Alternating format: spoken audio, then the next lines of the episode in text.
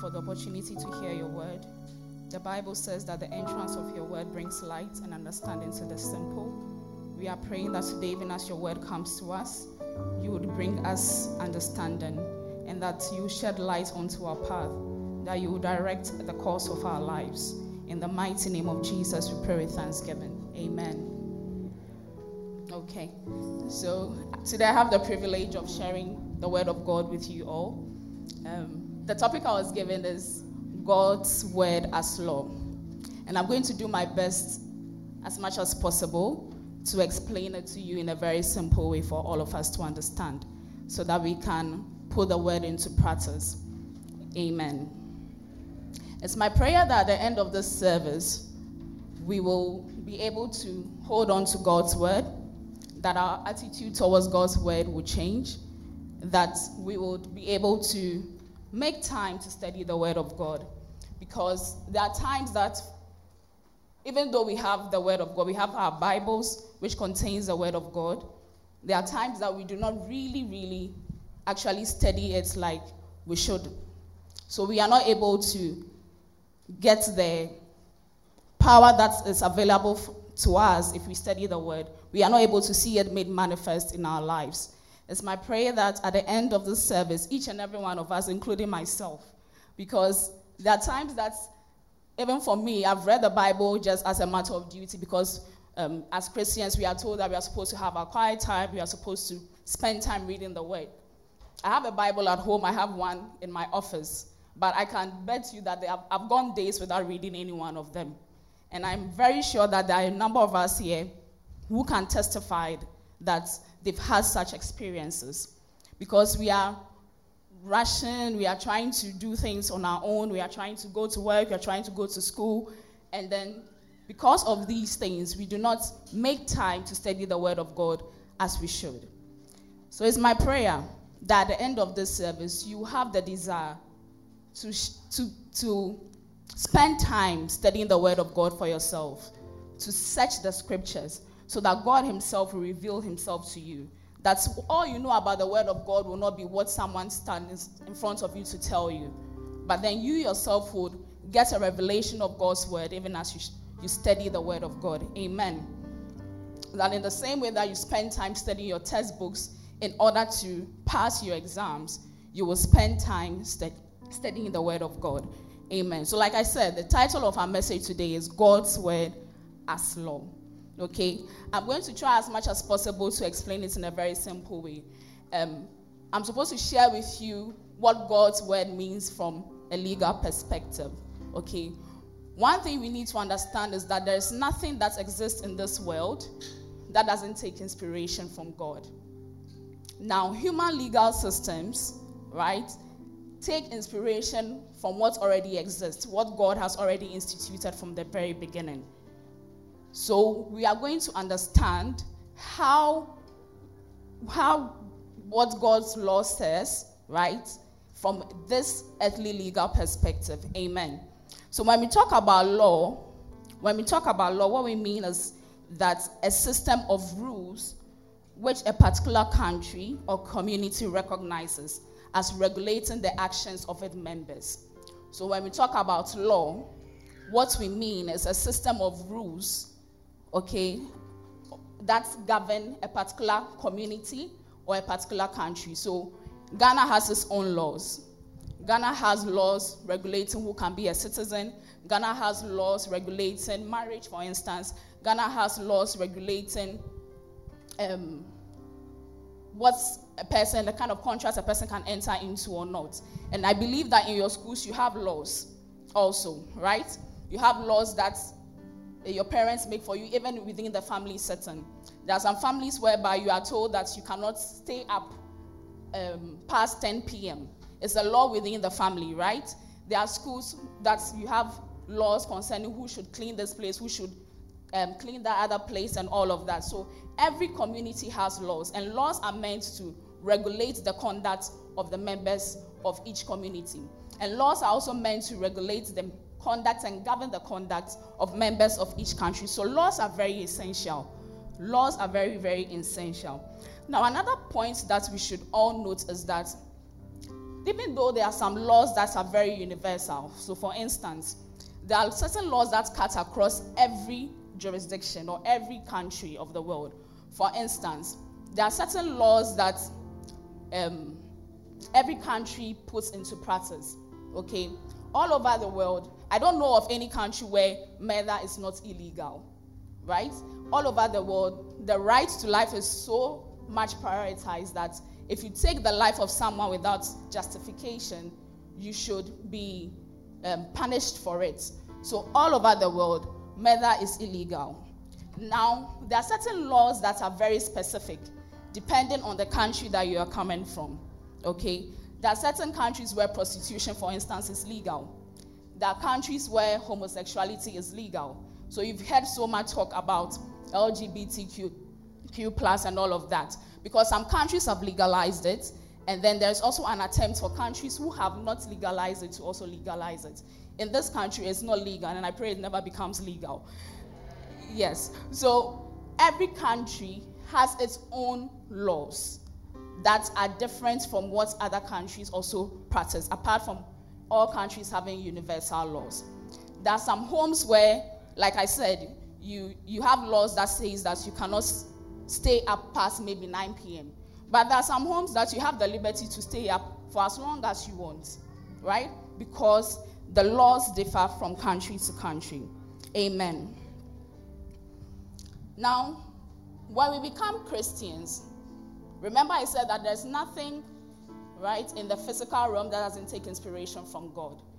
When we become Christians, we are born into a community we become part of a nation. So when you read the book of Ephesians, chapter 2, verse 19, Paul states that when we become born again and we accept the lordship of Christ over our lives, we are no longer strangers, but we are citizens with other saints, and that we belong to the household of God.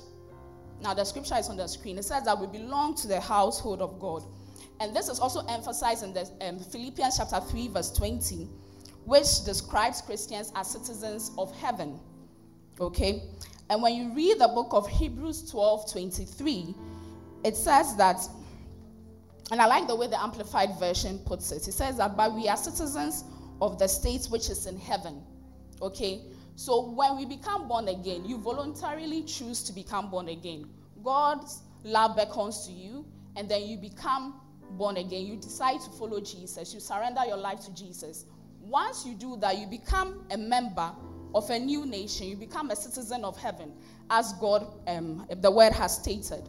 Okay, so once you become a citizen of heaven, there are laws within this kingdom that will also apply to you. When you read the book of First Peter 2, verses 9, it says that for we are a chosen people, we are a royal priesthood, we are a holy nation, a people belonging to God called out of darkness into his marvelous light. Right? So once you become born again, you are you belong to a new nation. Even though you are by birth a Ghanaian, or by birth an Ewe, or by birth an Ashanti, and all of that, you now belong to a new nation. You now belong to God's household. You now become a member of God's people, such that there are certain laws that would apply to you. Amen. Now, like I said, the laws in every country is very important. If we, we look at the way in the natural realm laws take effect, we realize that even though maybe a king makes a law, right, or a ruler makes a law, every single person is bound by that law. If, for instance, President Akufo-Addo, for instance, kills someone today, it's not going to be said that because he's a president, he shouldn't be punished for it. The law will apply to him equally as it applies to everyone because it is the law. It is the law. Now, in the same way, in God's kingdom, the law applies to him himself. So when you read the book of Psalm 138, the verse 2b, it says that God has exalted his word above himself. God has exalted his word above himself.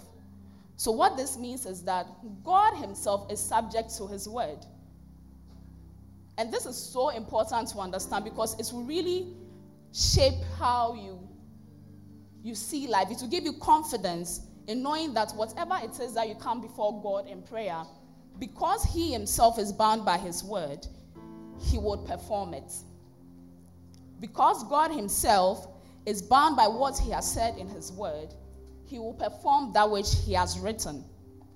Because even in human institutions, legislators, presidents, kings, all of them, they are bound by their word. They are bound by their word. So even if a king or a legislator doesn't like a law he or she has made, he or she is still bound by the, by the law and by the word that he, has, he or she has declared. So you realize that in the book of Daniel, Daniel chapter 6, when King Darius made a decree that Daniel should be thrown into the lion's den. And I want us to read the scripture. We'll read from verse um, 10 to 16. From verse 10 to 16. Now, the verse 10 says that now when Daniel knew that the writing was signed, he went into his house, and his windows being open in his chambers towards Jerusalem. He got down upon his knees three times a day and prayed and gave thanks before his God, as he had previously said. Now, let me give you a background before I continue reading this, the, the scripture. Um, now, there were certain officials within the kingdom that were jealous of Daniel, right? So they decided to go, they deceived the king to pass a decree that they knew Daniel was going to fall short of. So they went to tell the king that for the next 30 days, make, pass a decree, pass a law that whoever doesn't worship you should be thrown into a lion's den. Okay, so that's the background to the story. But Daniel, regardless, knowing what the, the, law that the king had passed, went ahead and still worshiped his God anyway. Okay, so after he had done that, then this man came thrown in by agreements and found Daniel praying and making supplication before his God. Verse 12. Then they came near and said before the king concerning his prohibitory decree Have you not signed an edict that any man who shall make a petition to any god or man within 30 days, except of you, O king, shall be cast into the den of lions? The king answered and said, The thing is true, according to the law of the Medes and Persians, which cannot be changed or repealed. Then they said, then they said before the king that Daniel, who is one of the exiles from Judah, does not regard or pay any attention to you, O king, or to the decree that you have signed, but makes this petition three times a day. Then the king, when he heard these words, was much distressed over what he had done because the king really loved Daniel and set his mind on Daniel to deliver him, and he labored until the sun went down to rescue him. Then these men came, thrown in by agreement to the king, and said, Know, O king, that it is a law of the Medes and Persians that no decree or statute which the king establishes may be changed or repealed. Then the king commanded, and Daniel was brought and cast into the, into the den of lions. The king said to Daniel, May your God, whom you are serving continually, deliver you. Now, because a king is bound by his word, naturally, he had to perform what he had already said, even though he didn't like the fact that Daniel was going to fall a victim to what he has said. It is the same way in the kingdom of God that God is, because God is bound by his word, he will see to the performance of that word, regardless of anything. And that is why when you come before God in prayer, you should come based on, um, you should come on the basis of the law. Okay? You should come on the basis of what God has written in His Word. And that is why scriptureless prayer can be very meaningless. If you are coming to God and you are asking for something, or you are you are making declarations over your life, it has to be based on scripture. Because that is how the kingdom of God works. Even the kingdom of man, that is how it works. Okay? So we know that Auntie Delphina is a lawyer, right? Um, and for lawyers, if you are going to court, you have to arm yourself with the law.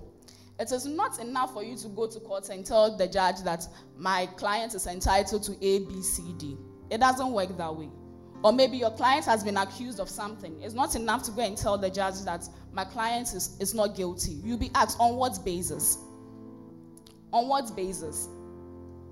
So you have to arm yourself with the law, and then you can go before the judge and tell the judge that because of A, B, C, D, my client should be entitled to this or that. It is the same way that when you come before God, you need to know the word for yourself. And that is why it is not enough for you to just go to God and go and tell God that I want A, I want B, I want C, without really basing what you desire on scripture. Except when you are praying in tongues, because tongues is a heavenly language, okay? And we don't really understand what we are saying. But if you are going to be praying in your understanding, you have to base it on scripture. You have to have evidence. You have to have the word to back whatever that you are requesting for. Okay? So I want us all to understand that anytime you are de- making a declaration over your life, or anytime you are saying a prayer, you must connect every prayer request with a scripture that gives you a guarantee that whatever it says that you are asking for, you will receive. You should connect every prayer request with a scripture that gives you a guarantee that whatever it says that you are requesting for, you will receive. Because you have to understand that God is bound by his word, like we have said in Psalm 138. God is bound by his word, and he will see to the performance of his word. Amen. It's important to know that if you do not know how to engage scripture, you will live a very frustrated life. There are times that um, we, we, we go through life and there are so many things going on wrong in our lives, and we wonder and we, we cannot even pause and spend time in scripture and understand what is God's word concerning this situation. Because the Bible said all scripture is God breath, right? And it's useful, it's useful for instruction in godly living. God's word is there to shed light onto our path, to direct us, to give us the wisdom that we need concerning every situation in this world. God's word is available for us concerning our academics, concerning our family lives, concerning every single thing that is of concern to you, there's a word of God in the Bible that is supposed to guide you and inspire you and tell you what to do concerning every situation. So if you are not able to spend time in the word of God, you will live a very frustrated life. Now, God, sometimes we come to God crying um, with all sorts of emotions and all of that. God is a very compassionate God. The Bible says that the Holy Spirit is our comforter. So he can be moved to compassion because of our tears and all of that. But if if that is what all your prayer life is about, just telling God, oh God, I need this, oh God, I want that, um, God, can't you see what is going on in my life? Those things do not really make a difference. If you want a sure guarantee, right, of results in your life, go back to the scriptures. Give God back his word. Tell him that this is what you have said in his word. That is how it is done. Even in the natural realm. If Auntie Delphina goes to stand in front of a judge right now, he will just tell the judge, she will tell the judge, this is what the law is. And the judge has no option but then to implement that law. Please, are you following? The judge will have no option than to implement the law because that is the law. That is the law at force. It is the same way when you give God back His word, He has no option than to implement it because the Bible says that what? He is bound by His word. He has set His word even above Himself. There's nothing else above God except His word. And that is why studying the word of God is so, so important. Knowing the word of God for yourself is so, so important. Practicalizing the word of God is so, so important. It is the only way you begin to see results in your life. Amen.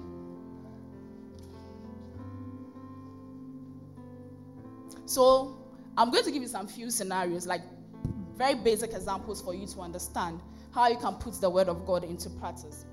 So, for instance, you are in school and you are not doing well. You, you've tried everything, right? but you are not doing well. You, you do not even know how to study, you don't know how to go about it. If you search the scriptures, you find out the Bible says in Deuteronomy chapter 28, verse 13, that God will make you the head and not the tail. So you are in the class and you are always last in class. As a child of God, what do you do? You give God back His word. It's not enough to just in prayer say, Oh God, I'm always last in class. Um, um, just lament and all of that. It, it's not enough to just lament to God. You have to learn to give God back His word. So you tell God, this is how you come to God on, the, uh, on that basis, on the basis of the word, and say that according to your word in this scripture, you said that I will be the head and not the tail. I'm finding it difficult in school, right, to do well. So you give God back His word. You've said that I'll be the head and not the tail. But then I'm struggling. I'm always at the bottom of the class.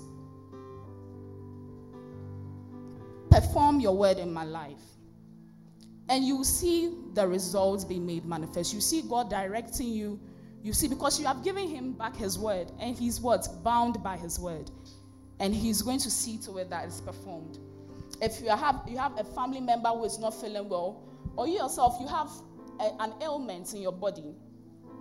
What the word of God says in Isaiah chapter 53 talks about the fact that um, we are healed by God's stripes and all of that. So you just learn to give God back His word and tell Him that according to this word, according to what you have said in your word, I am claiming my healing. Amen. So if you do not search the scriptures, you wouldn't know what God says about various aspects of your life. And you pray very meaningless prayers, and you will not get results. Now, praying based on scripture, okay, and even declaring the word of God is so, so important that I cannot really overemphasize it because God will do for you what He has said in His word, not necessarily what you want. We all know that, right? Because we've been talking about the will of God for some time now. God will do for you what He has said in Scripture, not what you want. He will only do for you what you want if it is in line with what He has said in Scripture. Okay, so when you read the book of Genesis 21 from verse 1 to 2, Genesis 21 from verse 1 to 2, we know that Sarah and Abraham for a long time were childless. Okay, but when you read the scripture, it says that the Lord visited Sarah as he had said, and the Lord did for her as he had promised. For Sarah became pregnant and bore Abraham a son in his old age at the set time God had told him. Now, it wasn't enough for Abraham and Sarah to want a child. They've wanted a child for a very long time. But once God has said that they were going to have a child, he was duty bound to ensure that it comes to pass. It is not enough to want certain things. Go back to the scripture and connect whatever it is that you want to see in your life the spiritual improvements you want to see in your life, the material blessings you want to see in your life. Look for a scripture that supports it, that will serve as a guarantee that you would receive that. And then you see it being made manifest in your life. Amen. So you realize that even for the Israelites, as much as they were very disobedient to God, when you read the scriptures, and I hope you were doing the Bible challenge because if you were doing this, you should have finished the first five books by now, right? Now, if you read the scriptures, you find out that the Israelites were very disobedient to God. They kept on grumbling, they kept on complaining. It was like they didn't know who God was, they didn't know, they didn't recognize, they didn't acknowledge the deliverance God had brought to them. And these things made God very upset. Right? But he couldn't destroy them. In as much as all these things they were doing were making him very upset, he couldn't destroy them. You know why? Because he had already said over their lives that he was going to bless them. So when you read the book of Exodus, chapter 32, from verse 9 to 14, and I want us to open our Bibles to Exodus 32, from verse 9 to 14. Exodus 32, from verse 9 to 14.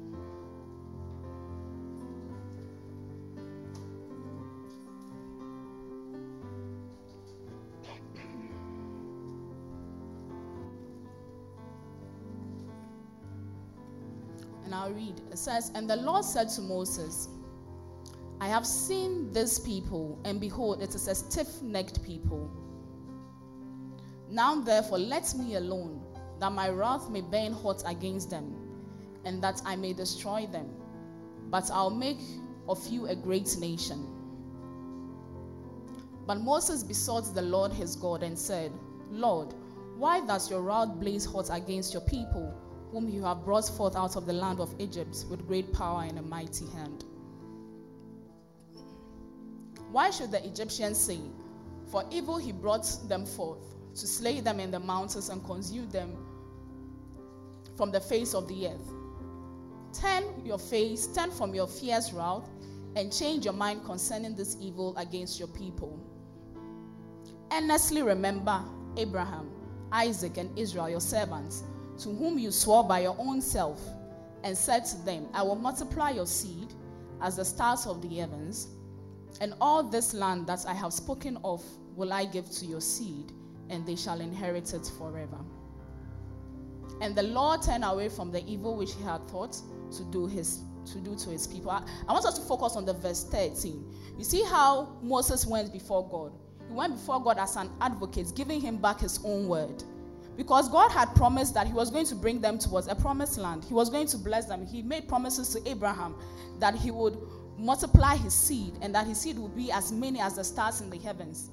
God had already set His word in motion.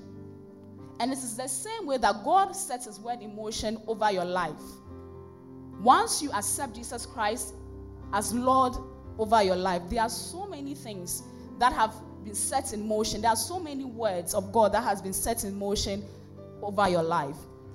Your salvation is a whole package that once you accept Christ, you are not only saved from your sins, but then you have a guarantee. You are justified, you are healed, you are blessed. There are certain words that have been said, spoken over your life just by virtue of the fact that you are a child of God. And if you do not know the word of God for yourself, you will not be able to act like Moses did. When things are going wrong, when and we are human, so there are certain times that we we go astray. But then you need to learn to give God back his word.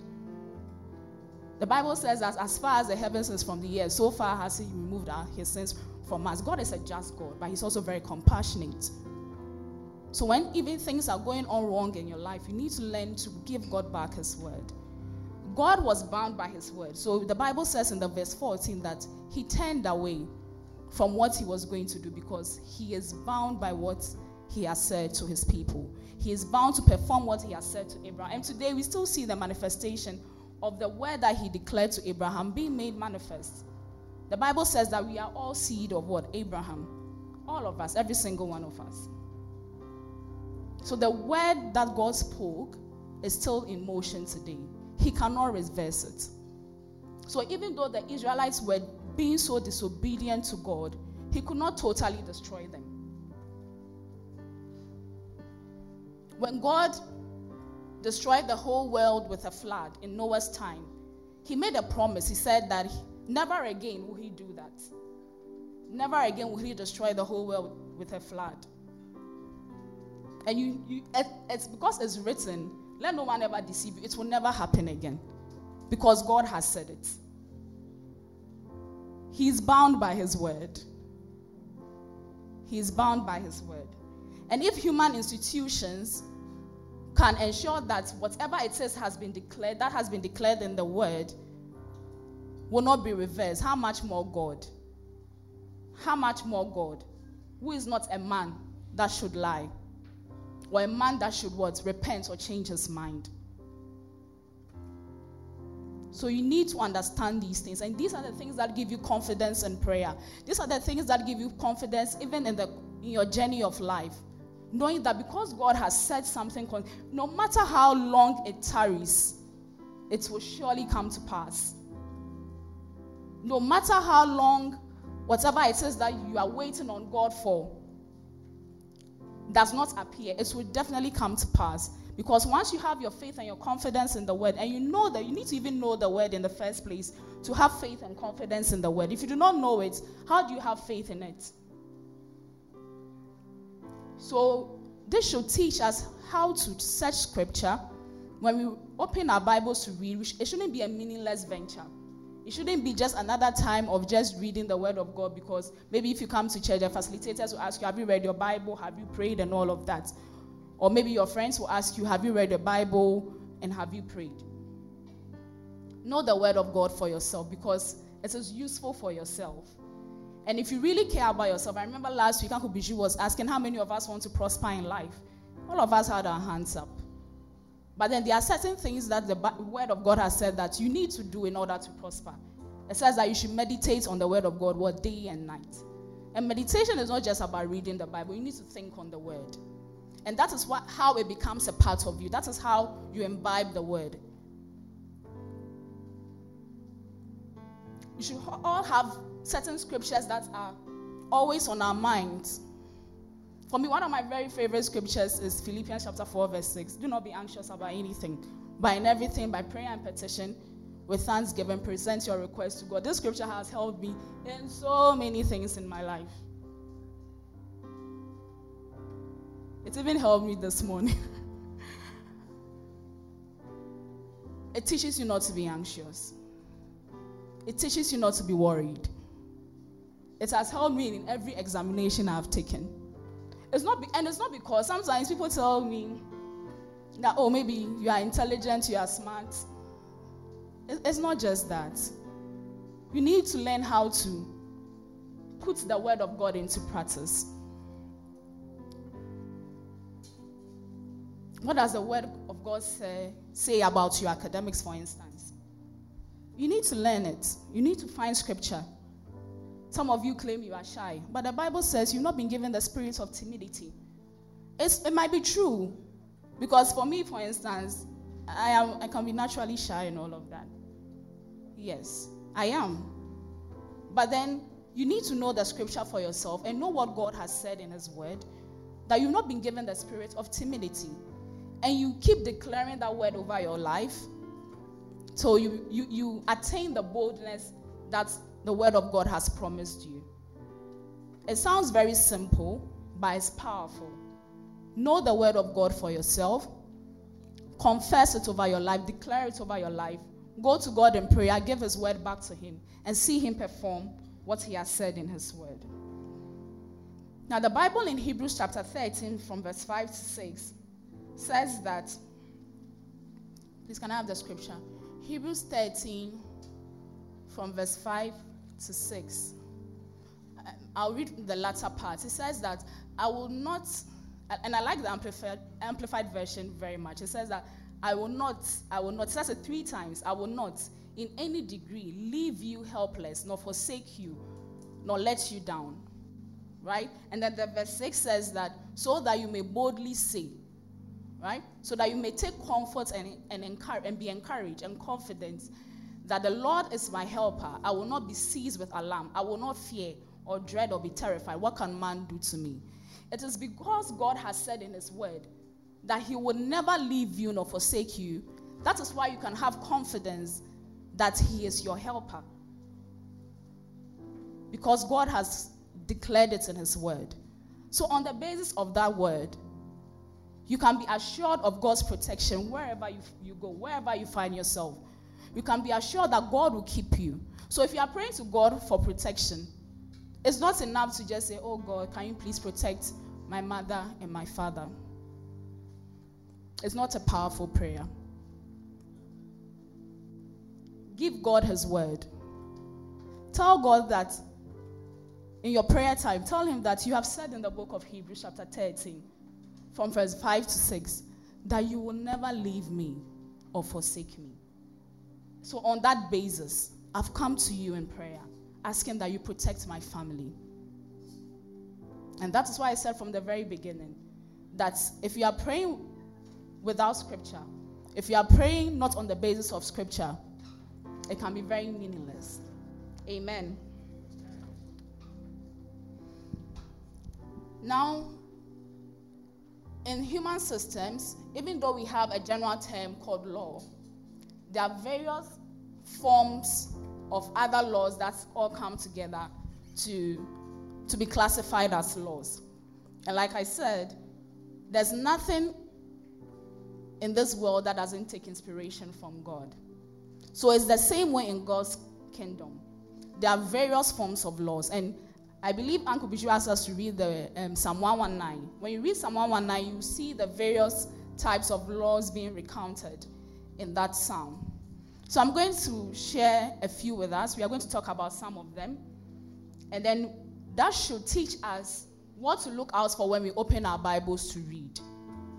So that it's not another meaningless venture. It's not another time of just reading the Word of God like a storybook. That when you open your Bible, you know what to look out for.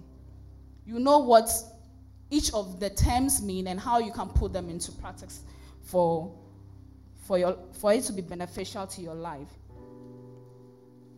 So I'm going to talk about the various forms in which laws come when we look at um, when we look into scripture. So one, commandments. Commandments. Commandments. So when you open your Bible to read, you should understand that you will find commandments. You will find commandments. Commandments are part of God's divine laws. They are part of God's divine laws. So we all know about the Ten Commandments, right? When you read the book of Exodus, chapter 20, it states that you shall not kill, you shall, uh, um, you shall have no other God but me, you shall not covet your, your neighbor's property, and all of that. Okay? Now, these commandments teach us how to order our lives. When you read the New Testament, the book of John, chapter 13, the, um, Jesus says, That's a new commandment I have given to you that um, you love one another. And he also says that all these commandments that were given in the time of Moses can be summed up into two that you should love the Lord God and love your neighbor. Because if you love your neighbor, you won't kill your neighbor. If you love your neighbor, you will not bear false witness. If you love your neighbor, you will not covet your neighbor's property. If you love God, right, you will not use his name in vain. So all the commandments are bound in just one word love. Love. So the word of God contains commandments. If you read the book of Exodus, chapter 20, verse 12, it talks about obeying your parents in the Lord. And this, this, this um, commandment is emphasized in the book of Ephesians, chapter 6, from verse 2 and 3. Ephesians chapter 6, from 2 and 3, which says that honor your father and your mother. This is the first commandment with a promise that it may be well with you and that you may live long on earth. It's a commandment in the Bible. Sometimes we hear that people live for 90, 100 years and we think that, oh, maybe it's because they are eating healthy, they are exercising.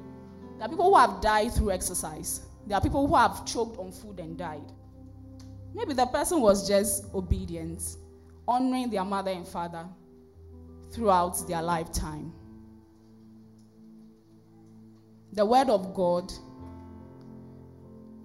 would be put into effect because God has said it. So if you want to live long, you know what the word of God has said. Honor your mother and your father. Some of us can be very disrespectful at home, and you want to live long. God has commanded in His word that if you live, if you honor your mother and your father, you'll live long. It's a commandment with a promise. And we'll be looking at promises too very soon because they also come they also form parts of God's, God's word. So if you read the book of Psalm 119, verse 21, it says, God will rebuke those who wander away from his commandments. God will rebuke those who wander away from his commandments. And that's why when the Israelites were disobeying God's commandment, he was very upset with them.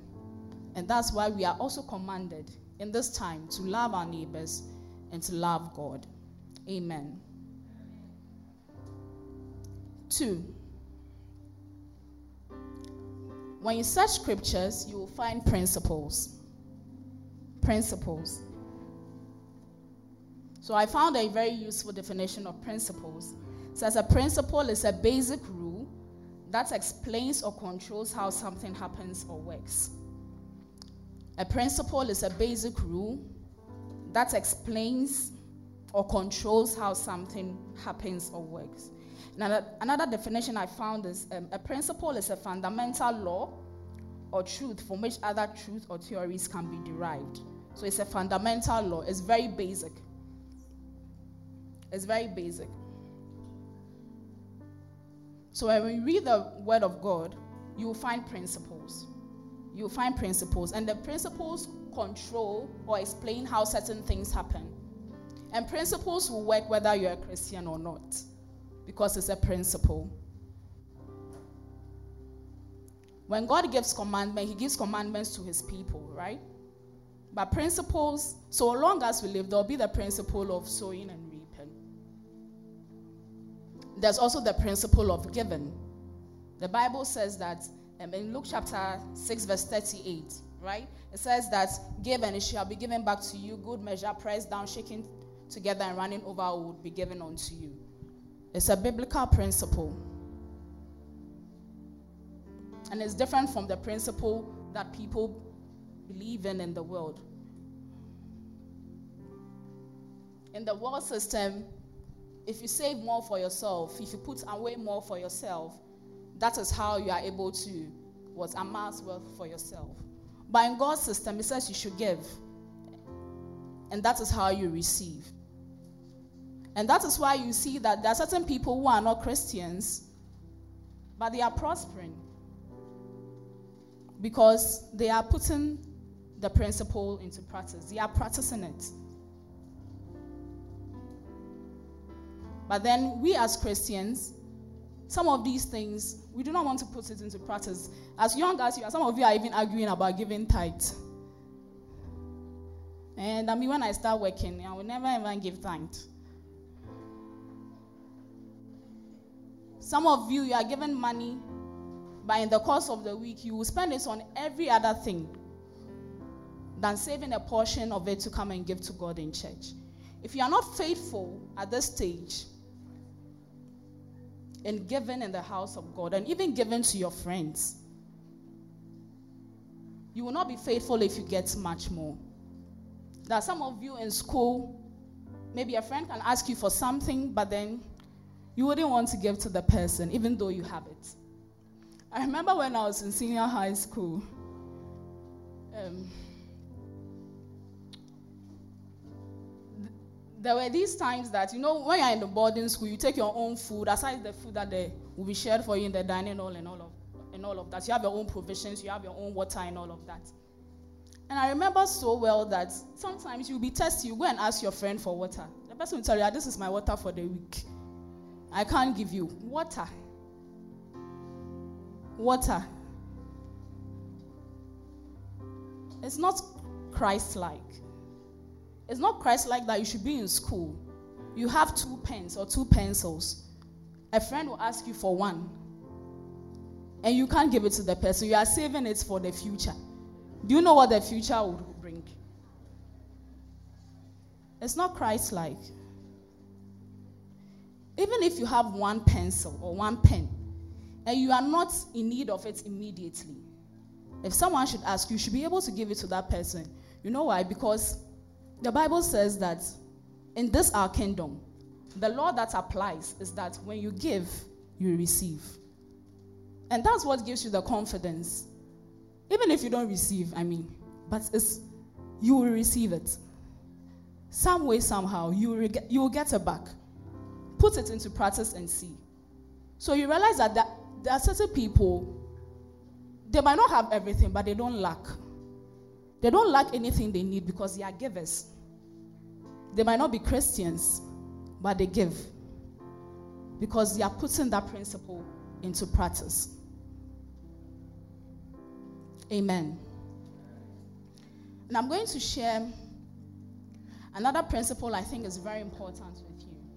and I'm trying to use very basic examples for you to understand. Now, when you read the book of Proverbs, Proverbs chapter 22 and 29, Proverbs 22 and 29, it says, Show me a man who is diligent in his ways. He will stand before kings, he will not stand before obscure. Other versions say mean men. Diligence is a principle.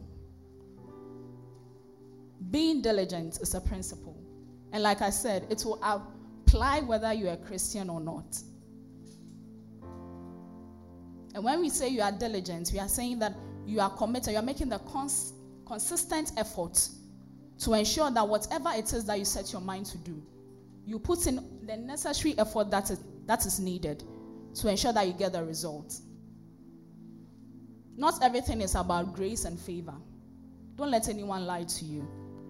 When certain things happen in our lives, we give glory to God because He's even the one who gives us the grace and the favor to be diligent and all of that.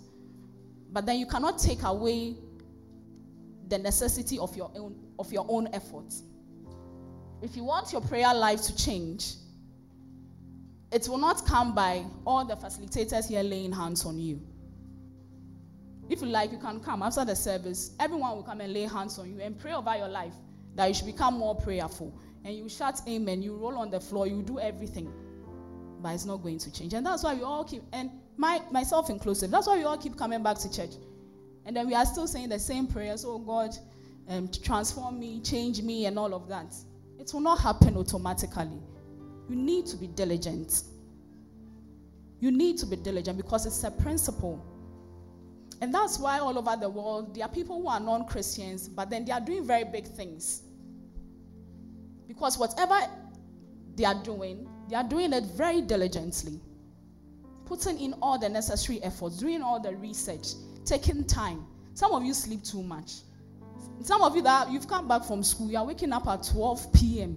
in the afternoon, and you want to be a world changer. You want to be a nation builder. You are not diligent. And it won't matter that you come to church. You see, sometimes you, you sit in school with some people, you sit in class with some people, and you be like, ah, but this person, this person is um, doesn't go to church. But then you see that the person is doing well, right? I'm sure you have certain examples like that. It's because the person is diligent, the person is taking time to study, the person is putting in all the effort. So the person will get the results. But you that you come to church, you pray in tongues, tongue speaking Christian, and all of that, you come and lead prayers, you are an usher in church, and all of that, you sing in the choir, you are not being diligent. With whatever that you set your mind to do, you will not get the results. You will not get the results. The principles are there to shape our character. They are there to teach us how we should go about our lives.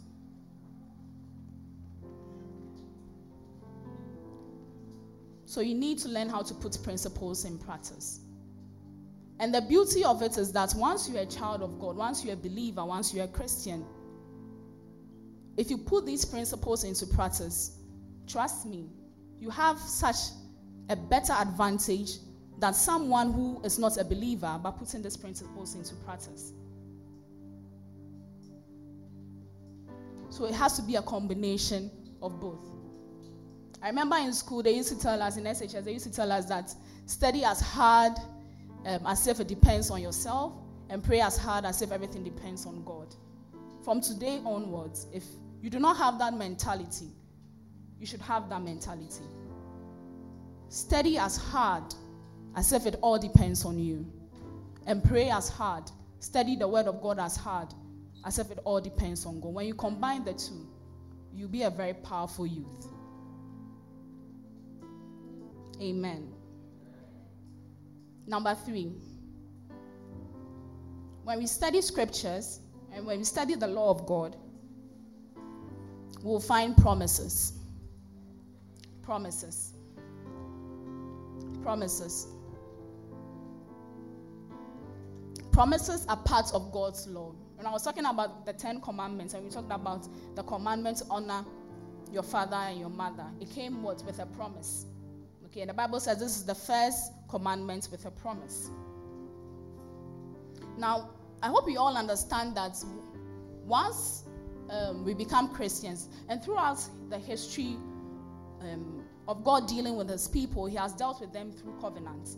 Right? So we have, God had a covenant with Adam, God had a covenant with Abraham,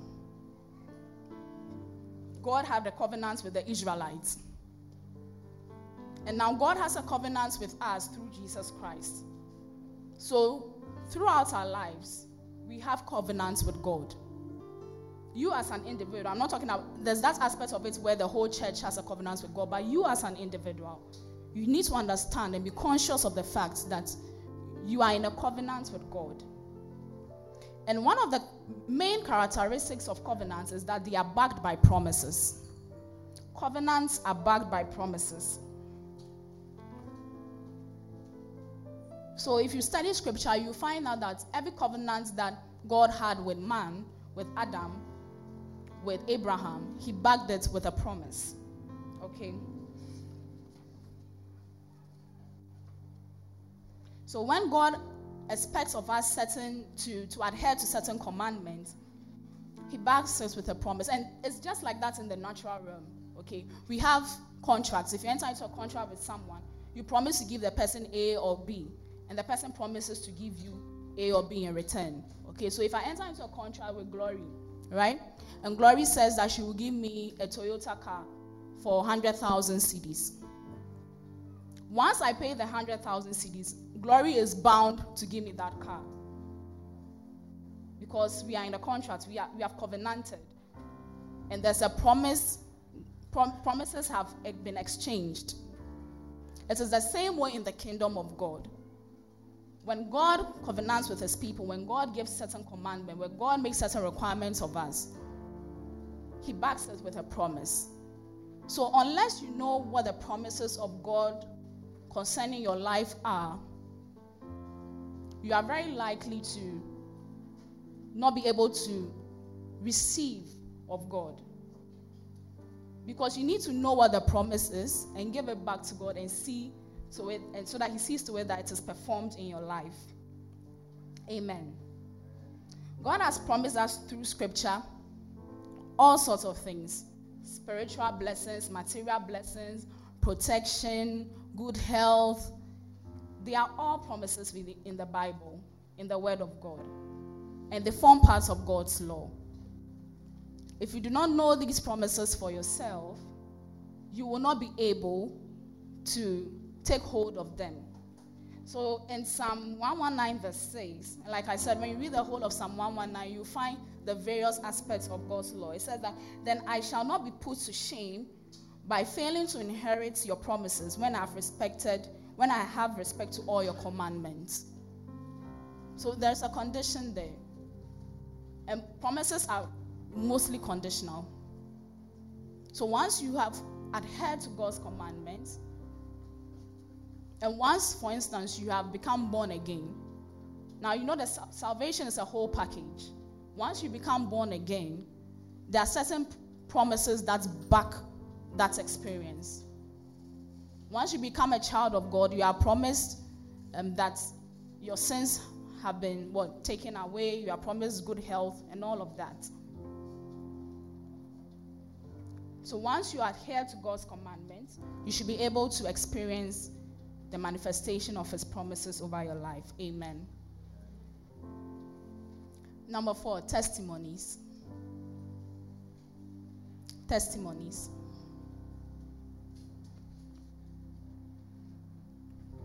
Testimonies also form part of God's laws. When you read the Word of God, you will find testimonies. You'll find testimonies. Testimonies are God's confirmation of His promises made to His people. Testimonies are God's confirmation of His promises made to His people. Now, testimony is derived from the word to testify or to bear witness. They confirm God's promises that He has made to His people. So, as a lawyer, sometimes it's not just enough to know what the law has said, but there's a different aspect. You need to back it with evidence. Testimony is like evidence. You need to back whatever it says that you know about the Word of God with evidence. And you find this evidence in the same word of God, it forms part of his laws.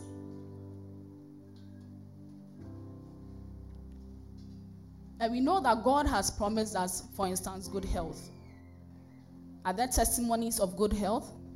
Are that, are there testimonies in the Word of God that confirm that He is interested in giving us good health? There are. If you read scripture, you find Jesus Christ healing people of all sorts of infirmities, delivering people. These are the things that should give you confidence that when you come before God and you give Him back His word and say that according to your word, you made this promise. Because the devil will fight you. He will ask you, Where's your evidence? He will ask you, Where's your evidence that God will do A, B, C, D in your life? Your evidence is in the law of God. And it comes in the form of testimonies. Because you know in the Word of God that God favored Joseph, for instance, God favored Esther, for instance, it is a testimony. That if you find in the Word of God that there is a promise that you'll be favored, because God had done it in the lives of these people, you can have confidence and know that He would surely perform it in your life. When you read scripture, you find men testifying about the goodness of God. You find the Israelites testifying about the deliverance of God in so many ways. If you want to be confident as a Christian, you need to search the Word of God for testimonies. When you read the book of First John, when John talks about the things that he had seen, the things that he had handled, the things that he had heard about, he goes on to say that because of these things, he has come to the realization that God is light and there is no darkness in him. It's a testimony. It's a testimony.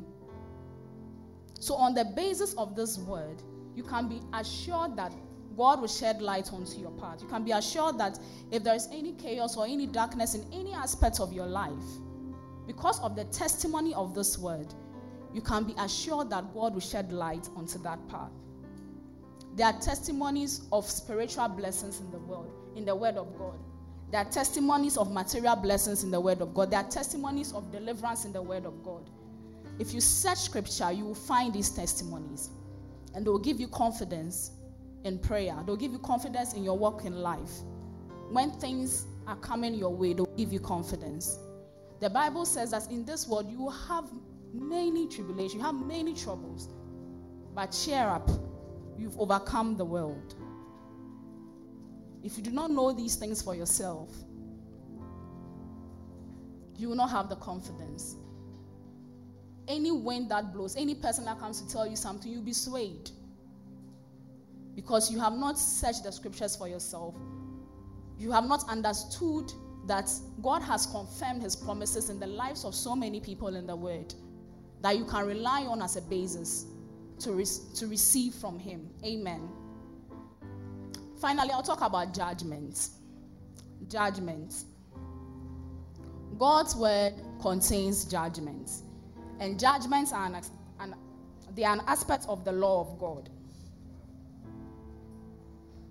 So, like I said, the various laws I have mentioned commandments, principles, promises, testimonies, and judgments you find all of them in Psalm 119.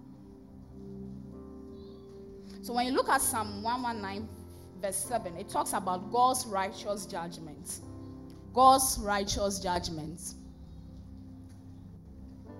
And the Amplified Version explains it as explains God's judgments as his decisions against and punishments for particular lines of thought and conduct. His decisions against and punishments for particular lines of thought and conduct. Now, the interesting thing about God is that not only is he a king, but he's also a judge. And in the physical realm, judges also make laws, it's not just legislators. Even though making of laws is the preserve of judges, judges make laws if, if they have to decide on cases. So, in the process of deciding on certain cases, they make certain laws.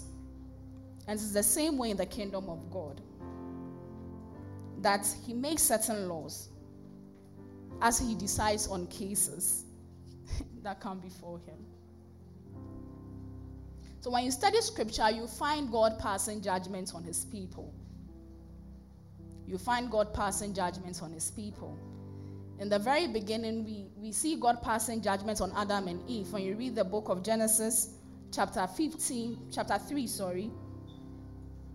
When you read the book of Genesis, chapter 3, from verse 15 to 17, and I read, it says, And I will put enmity between you and the woman, and between your offspring and her offspring. He will bruise and tread your head underfoot, and you will lie in wait and bruise his heel. Verse 16. To the woman, he said, I will greatly multiply your grief and your suffering in pregnancy, and the pangs of childbearing. With spasms of distress, you will bring forth children. Yet your desire and craving will be for your husband, and he will rule over you. Verse 17. And to Adam, he said, Because you have listened and given heed to the voice of your wife, and have eaten of the tree of which I have commanded you, saying, You shall not eat of it. The ground is under a curse because of you, and sorrow and toil shall you eat of the fruits of it all the days of your life. Amen. So, with, from the scripture, we see God passing judgment on Adam and Eve. So, even till date, women are suffering the pains of childbirth. When you study scripture, we have something called the Hebrew birth and all of that. But at least there are some mothers in the house. You can ask them if any of them went through childbirth through the natural way without experiencing even a slight pain. God has said it right from the beginning. He's bound by his word. Women will continue to suffer pains through childbirth. Man will continue to toil in order to feed himself and his family because God has said it. God passed judgment on his people, and his judgment is law, and he's bound by it. He's bound to perform it. Amen. Now, once God passed judgment, it sets another law into motion. God passed judgments on Jesus Christ when he died on the cross for our sins. And because of our sins, he was judged on the cross on our behalf, so that for us now there will be no condemnation for us who are in Christ Jesus. And there is also God's judgment that awaits us in the future. Don't let anyone deceive you. God has said it in His Word that there is heaven and there is hell. God is bound by His Word. If you are in doubt that there'll be a time that God will actually appear again. Christ will appear again. You should know from today that because He has said it in His word, He will perform it. Because there's a judgment that awaits us in the future. Because there's a word that has been stated, stipulated concerning this judgment. Amen. So today, this morning, I've sought to very briefly and try my best to explain it in very simple terms for you to understand what the law of God is. For you to understand the word of God from a legal perspective, because God's word is law. And we've looked at the various forms in which these laws come. They come in the form of commandments, they come in the form of testimonies, they come in the form of promises, principles, judgments. They are all forms of God's law. This should inform how you study the Word of God. When you pick up your Bible to read, know what you are looking out for. If you see a commandment, you should be able to tell the difference between a commandment and a promise. Should be able to tell the difference between a principle and a testimony. So before we bring the service, I just want us to quickly just rise to our feet and I want us to pray.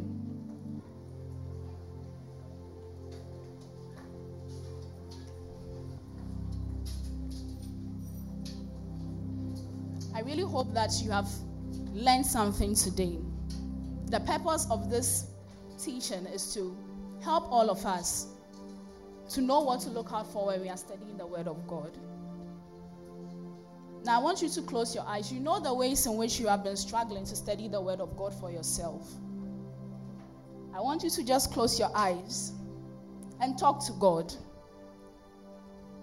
Talk to God that this word that has come today to teach me about the importance of your word, to teach me about the importance of your law.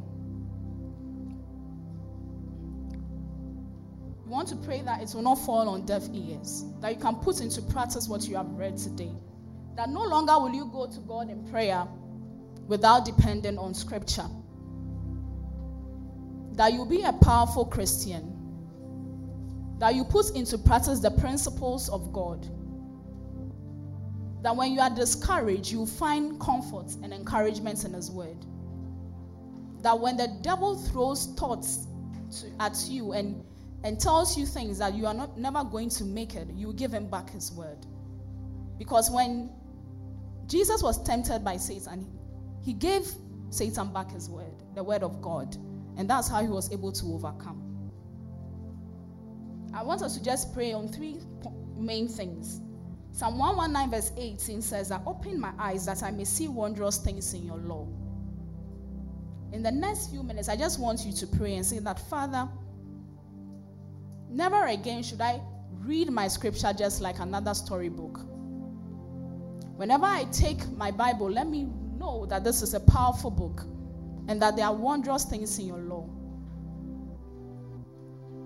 I can see some of you praying, praying. Ask God, open my eyes so that I will see wondrous things in your law. Open my eyes. Open my eyes. Reveal yourself to me. Reveal yourself to me. And we've learned something today. Pray on the basis of the scripture. I've given you the scripture, Psalm 119, verse 18. Open my eyes, O God, to see wondrous things in your law. There is a word of God concerning every single thing that you might be worried about. Tell God that open my eyes. Open my eyes that I will see. When I pick up my Bible to read, open my eyes so that I'll see the wondrous things in your law. In the mighty name of Jesus.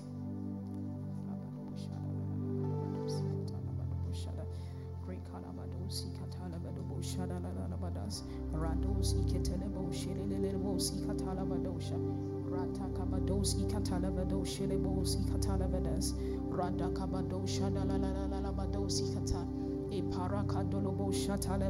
ikata lekatos shatalabados Thank you, Jesus. Thank you, Lord. Thank you that you're opening our eyes. That when we pick up our Bibles to read, you reveal yourself to us. You show us another dimension of yourself. Open our eyes to your commandments. You open our eyes to your promises.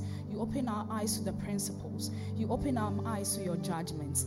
In the mighty name of Jesus, open our eyes so that we'll see. We'll see the wondrous things in your law. We'll behold the wondrous things in your law. In the mighty name of Jesus. Psalm 119, verse 34 says that, Give me understanding that I may keep your law give me understanding that I may keep your law. You want to pray and say that, Father, according to your word in Psalm 119, verse 34, give me understanding. When I open my Bible to read, give me understanding.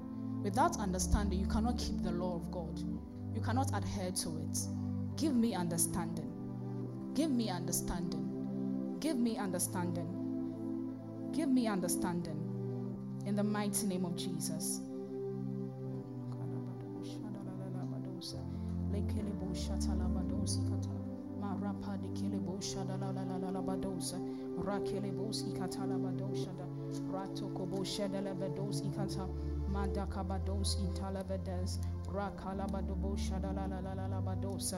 raketa kabadosha delabadosi anta rakatalabadobosha dalalalalas raketelabadosa dakabadosi kata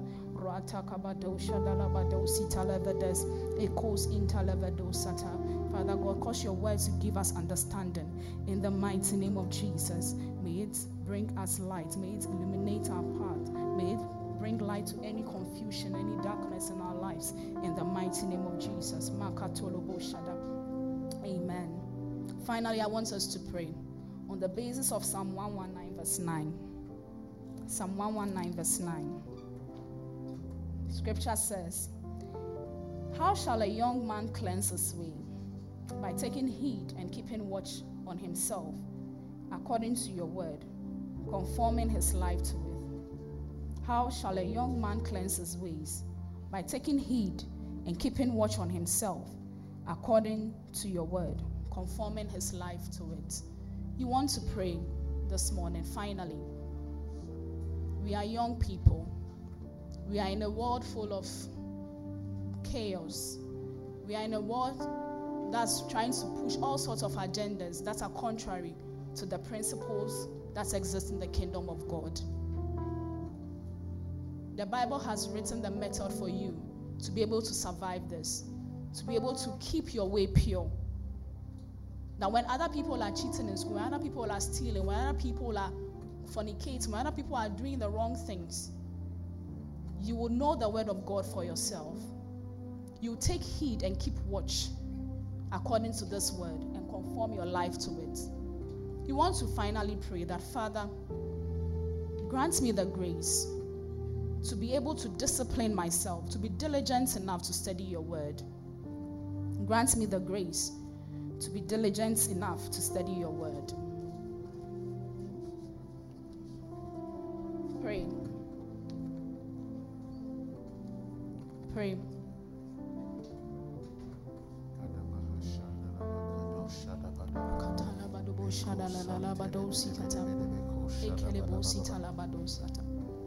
The reason why you should pray is because you know some of you think that because your parents are Christians or because you come to church, that is it. No. You need to work out your own salvation. Pray. Pray. And the earlier the better. Start now. Help us to be diligent Pray. in the name of Jesus. You are not too young to know the word of God for yourself. How old was Jesus when he was in the temple teaching the other scribes about the word of God? Pray. Jesus is our standard. Ask God for the grace to know his word so that you can keep your ways pure.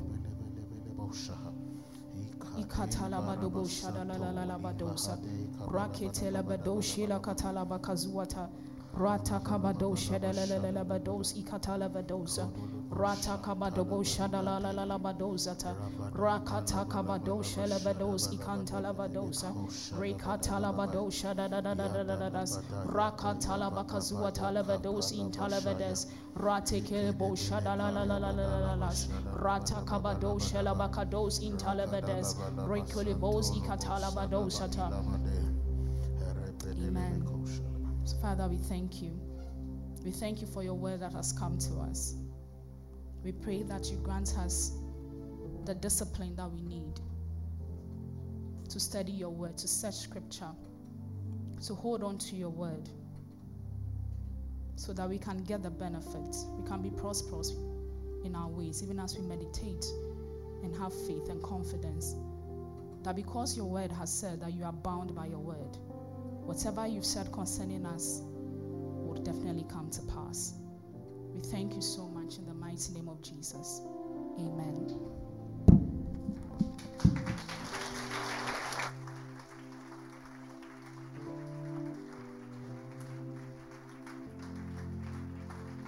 Amen.